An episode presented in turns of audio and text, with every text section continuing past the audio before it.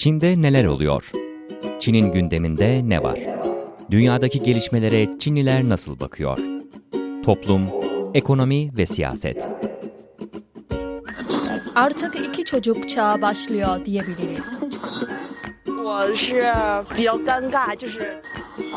Çin ekonomisi zaten biliyorsun dönüşüyor. Hükümetin de bu konuda bazı öncelikleri var. E tabi bazen de magazin. Zhang Zi de mesela doğum yapmak için Amerika'ya gitti. Hatta biraz da dedikodu. Basında çıkmasından sonra zaten iki oyuncu boşandı. Ama hepsi Çinlilerin ağzından Çin mahallesinde.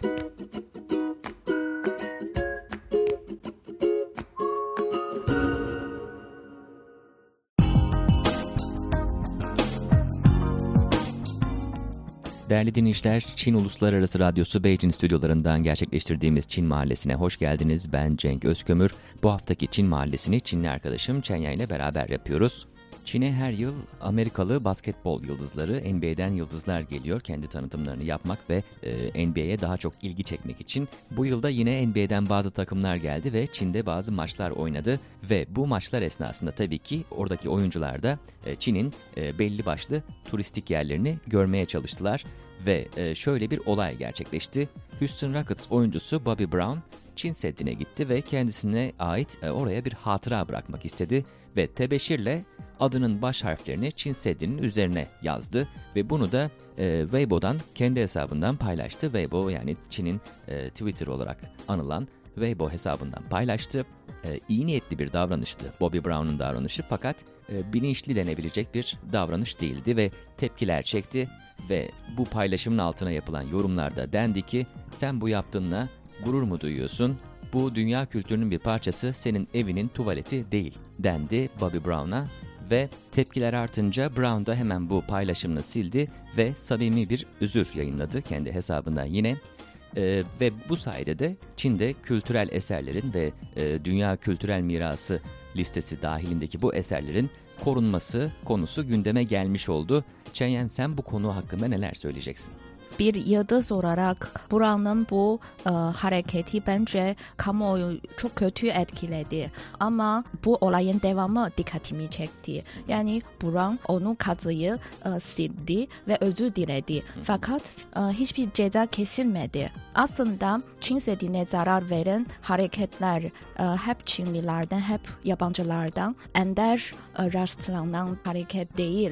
E, bu hareketin kötü olduğu, Çin Seddi'ne zarar verdiği herkes biliyor. Fakat bu e, kötü davranış durmuyor. E, aslında Çin Seddi'ni koruma bir sürü e, yasa ve yönetmelik var. Mesela 2003 yılında e, Pekin Belediye tarafından çıkarılan Çin Seddi Koruma Yönetmeliği'nin 15. e, maddesine göre Çin Seddi'nde kazma, çizme ve zarar verme gibi hareketlerde bulunanlara e, 200 yuan, 500 yuan e, yani yaklaşık 30-75 dolar para cezası kesilir.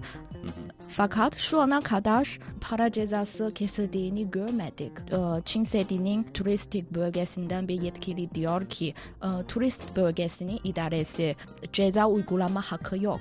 Bu hakkı e, küresel e, mirasları koruma e, birimleri tarafından yürütülüyor. Peki onun tespitini kim yapıyor, cezayı kim kesiyor? Yani ikisi arasında bir ayrım var herhalde bu yüzden. Evet, o yüzden bazı uzmanlar diyor ki böyle bir davranışı durdurmak için önce yönetmelikte sorumluluğu daha açıkça belirlenmesi gerekiyor. Bir de e, ceza güçlenmesi gerekiyor. Şimdi Çin Seddi Yönetim Kuruluşu insanların neden böyle davranışta bulunduğu tahmin ederek e, şimdi e, bazı yeni yönetmenliği çıkardı. Mesela e, özel bölgelerde duvar ayırıldı. Çin Seddi'nde e, isim bırakmayı isteyenler bu bölgeye gelip bu duvarlarda ismi kazabilir, çizgi çizebilir. Bu yönetmenliği çıkarıldıktan sonra daha az zarar görüldüğü söylendi. Hı hı, Ama tam olarak tabii ki önlemiyor. Hala da işte Amerika'dan bile gelip kendi adını yazanlar görülebiliyor. Evet. maalesef. Peki sadece Çin Seddi için mi aynı? Peki yani diğer kültürel miraslar için, diğer eserler için e, korunması için yapılanlar mesela neler kabaca? Eskiden Çin kültürel mirasları koruma açısından e, pek bilinçli olduğu söylenemez. E, ama 1990'lı yıllardan itibaren e, bu konuyu e, gündeme alarak ilk önce e, yasa düzenlemeleri açısından önemli bir yasa çıkardı. 1982 yılında e, Çin Halk Cumhuriyeti Kültürel e, Mirasları Koruma Yasası çıkarıldı. E, 2013 yılında bu yasada önemli değişiklikler yapıldı. Şu an e, 2003 yılında değiştirilen bu yasa geçerli oluyor. E, Bir de çeşitli düzeylerdeki koruma kuruluşları ve dernekleri kuruldu. Ben de onu sözünü bölüyorum da ben de e, onu e, sormayı düşünüyordum. Mesela sadece devlet düzeyinde yapılan çalışmalar mı var yoksa e, sivil toplum açısından da çalışmalar var mı? Hmm, İkisi de var. Ee, Devlet e, düzeyinde en önemli bir kuruluş 1990 yılında kuruldu. Ee, Kuruluşun adı Kültürel Mirasları Koruma Fonu. Bu fon e, Çin Kültürel Mirasları İdaresi tarafından yönetiliyor.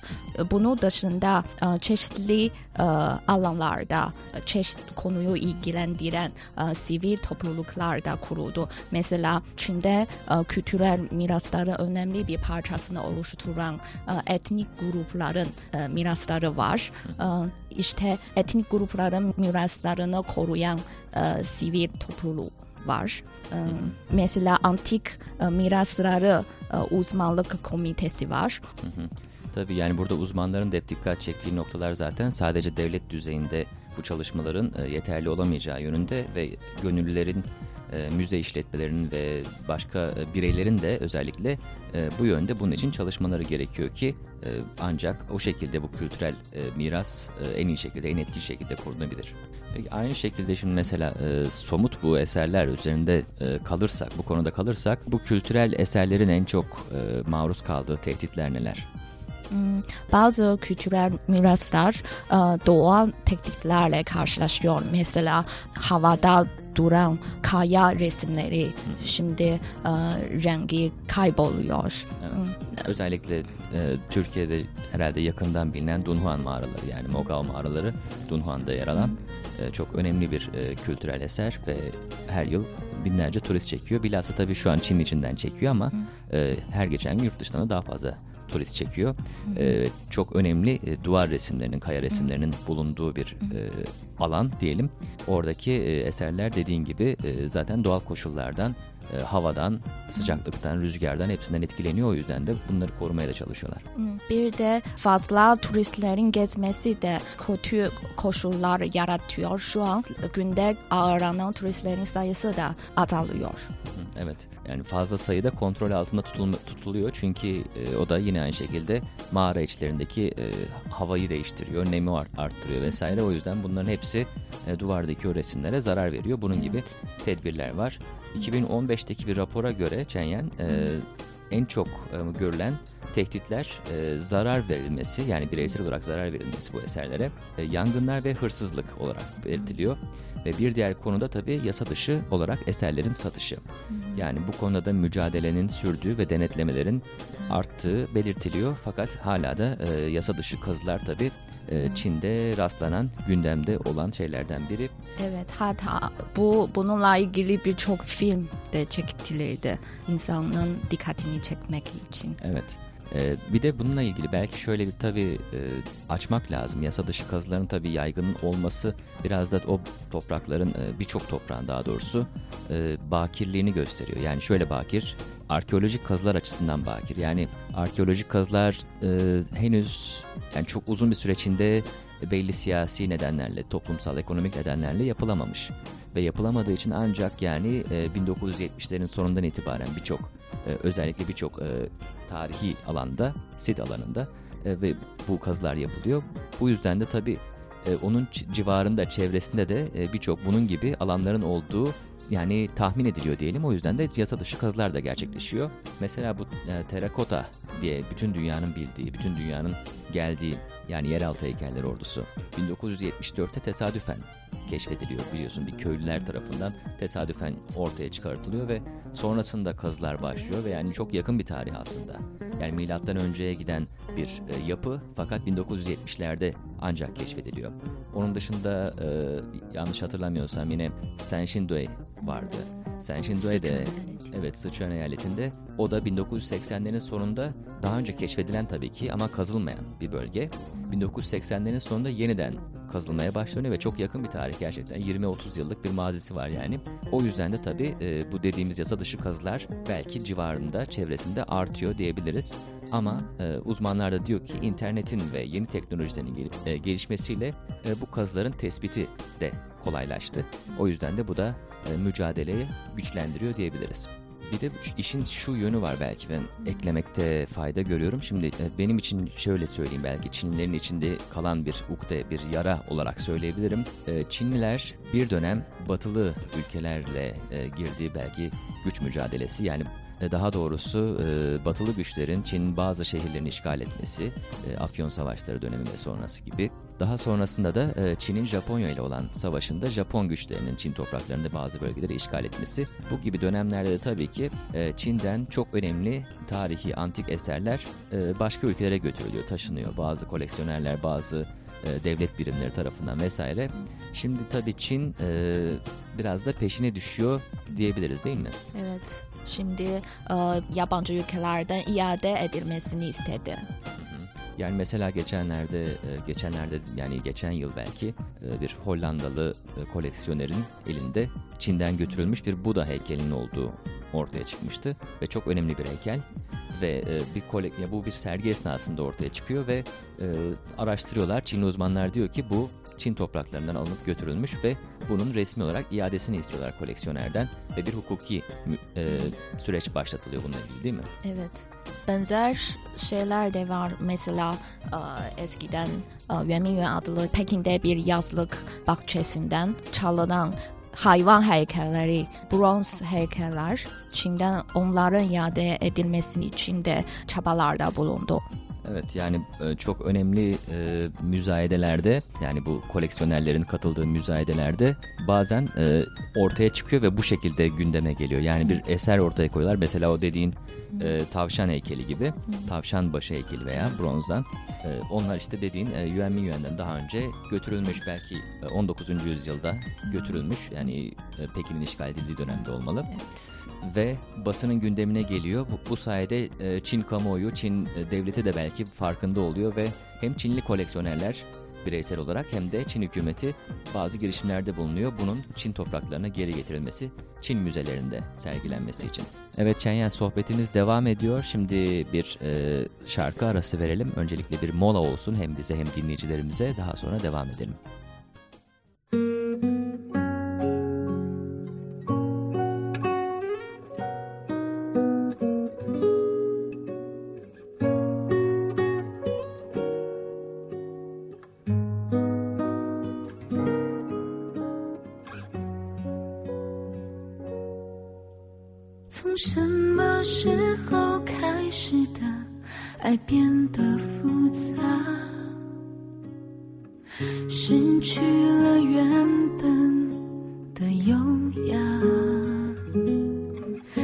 总是左怕右怕，反复挣扎，我们误以为这是成长的代价。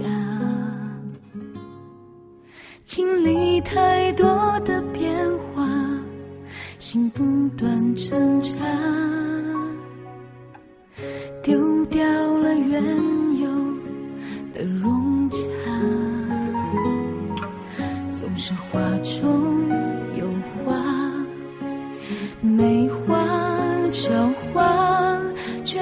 脚下感情的路已分岔。想个办法，能把爱留下，两个人都牵挂，何必要假装潇洒？拨一个无人的号码，说说我的心里话，别让。泪水不停在寂寞中挣扎。爱就爱吧，把情绪放下。关上门，回到家，把任性藏进沙发，道一句为爱的牵挂。曾经的温柔间能给出的回答。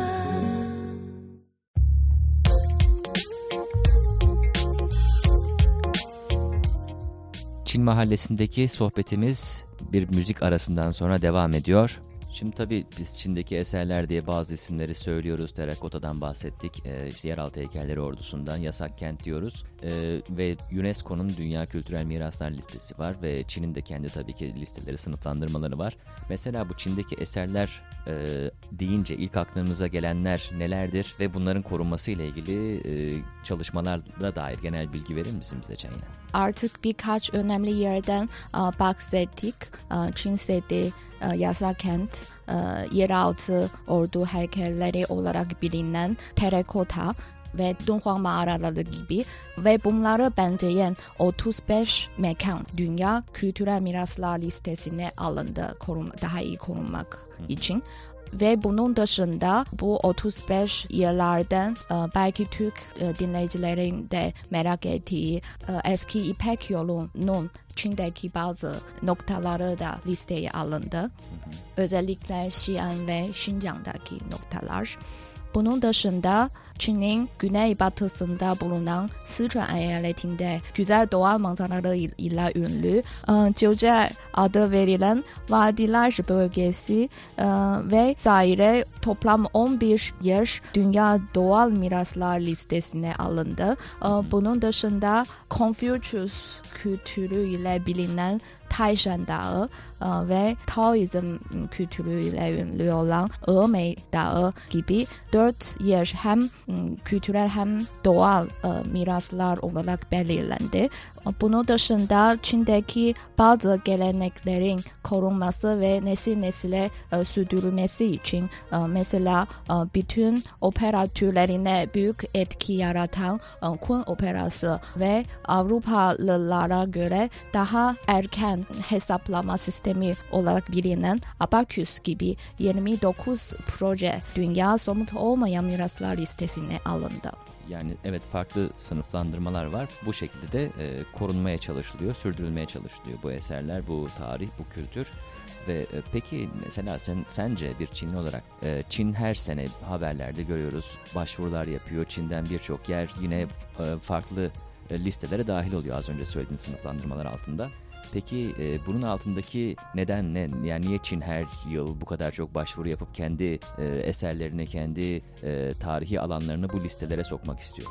En önemli sebebi bence 5000 yıllık tarihe ve zengin kültüre sahip olan Çin'de bir vatandaş olarak ben bu kadar zengin miraslara sahip olduğumdan gurur duyuyorum. Bu hareket bence um, Çinliler kendinin sahip olduğu um, mirasların farkında olmak açısından çok önemli bir hareket. Bunun dışında kültürel mirasları daha iyi uh, korumak, fazla geliştirilmemesi için de önemli. Uh, Çünkü listeye alındıktan sonra daha planlı, düzenli araştırmalar düzenlenip geliştirme çalışmaları düzenlenebilir.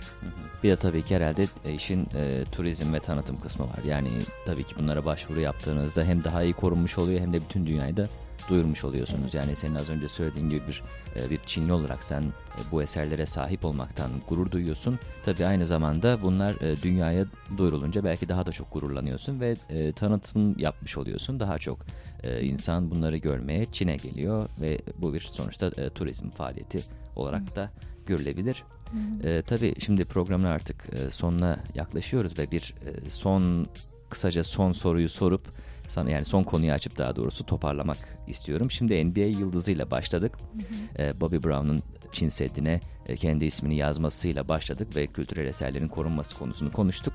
Tabii e, Çinli turistler de bir dönem çok gündeme gelmişti. Bazen geliyorlar. Tabii ki bunun e, Çinlisi, Türkü veya başka e, bir ülkeden olması bir şey ifade etmiyor. Önemli olan e, bu tür davranışlar tabii e, farklı ülkelerde görülüyor. Avrupa'da da görülüyor. E, Çinli bir turist e, Mısır'da 3500 yıllık bir esere zarar vermişti. Bu haber gündem gündeme gelmişti bir dönem. E, Din Minhao adındaki genç e, kendi adını e, kazıyor ve bu Çin sosyal medyasında da e, paylaşılıyor ve çok tepki görüyor. Batı medyasında çok gündeme gelen bir haberdi. Bunun dışında tabii ki Çinli turistlere, tabii Çinli turistlerin sayısı her geçen gün arttığı için de e, Çinli turistlere dönük bazı e, uyarılar da, tedbirler de var. Yani devlet düzeyinde e, hatta e, siyasetçiler, hatta Cumhurbaşkanı tarafından da dile getirilen Çinli turistlere bazı uyarılar var mesela. Sence buradaki e, sorunlar nedir ve bu sorunların çözülmesi için e, alınan tedbirler ne? Bence bu sorunların kaynakları açısından bazı sorunlar birinin eğitim düzeyine bağlı. Mesela bazı kişi kamu yerlerinde tükürüyor, çöp atıyor ya da suyu kirliyor. Bunlar terbiyesiz davranışlar. Bu tür sorunları çözmek için birinin bilinç seviyesini yükseltmek lazım. Ee, Ve bu tür sorunları engellemek için Çin hükümeti 2013 yılında Medeni Seyahat Rehberliği diye bir belge çıkardı. Bu belge çizgi ve basit yazılarla birinin yurt içinde ve yurt dışında neler yapılması, neler yapılmaması çok ayrıntı olarak belirlendi. Mesela uçakları beklerken, uçağa bindikten sonra, uçakta kalırken ve otele girdikten sonra restoranda ve turistik bölgelerde neler yapılması, neler yapılmaması gerektiği çok fazla örneklerle belirlendi Ee, ve özellikle birinin yurt dışına seyahati için yabancı ülkelerin tabuları, yasakları da an- anlatıldı. Bir tabii yasal konulara da ilave olarak mesela hatırladığım bir kara liste uygulaması da vardı bir dönem gündeme gelen. Yani bazı kişiler e, böyle davranışlardan dolayı kara listeye giriyor ve mesela daha sonra e, bir turizm acentesine başvurup da seyahat etmek istediğinde onun listede adını gördükleri için aslında e, onay vermiyorlar. Evet, Bunun gibi düzenlemeler de mevcut. evet. Evet böyle diyelim ve e, toparlayalım yani kapatalım. Çin mahallesinde Çin'de kültürel mirasların, tarihi ve doğal eserlerin korunması ve bunlara yönelik tehditleri konuştuk. Bu haftaki Çin mahallesini Çinli arkadaşım Chen Yen'le birlikte yaptık. Ben Cenk Özkömür. Çin Mahallesi program arşivine podcast üzerinden ve Çin Uluslararası Radyosu web sitesinden ulaşabilirsiniz. Bir sonraki Çin mahallesinde buluşmak üzere. Hoşçakalın.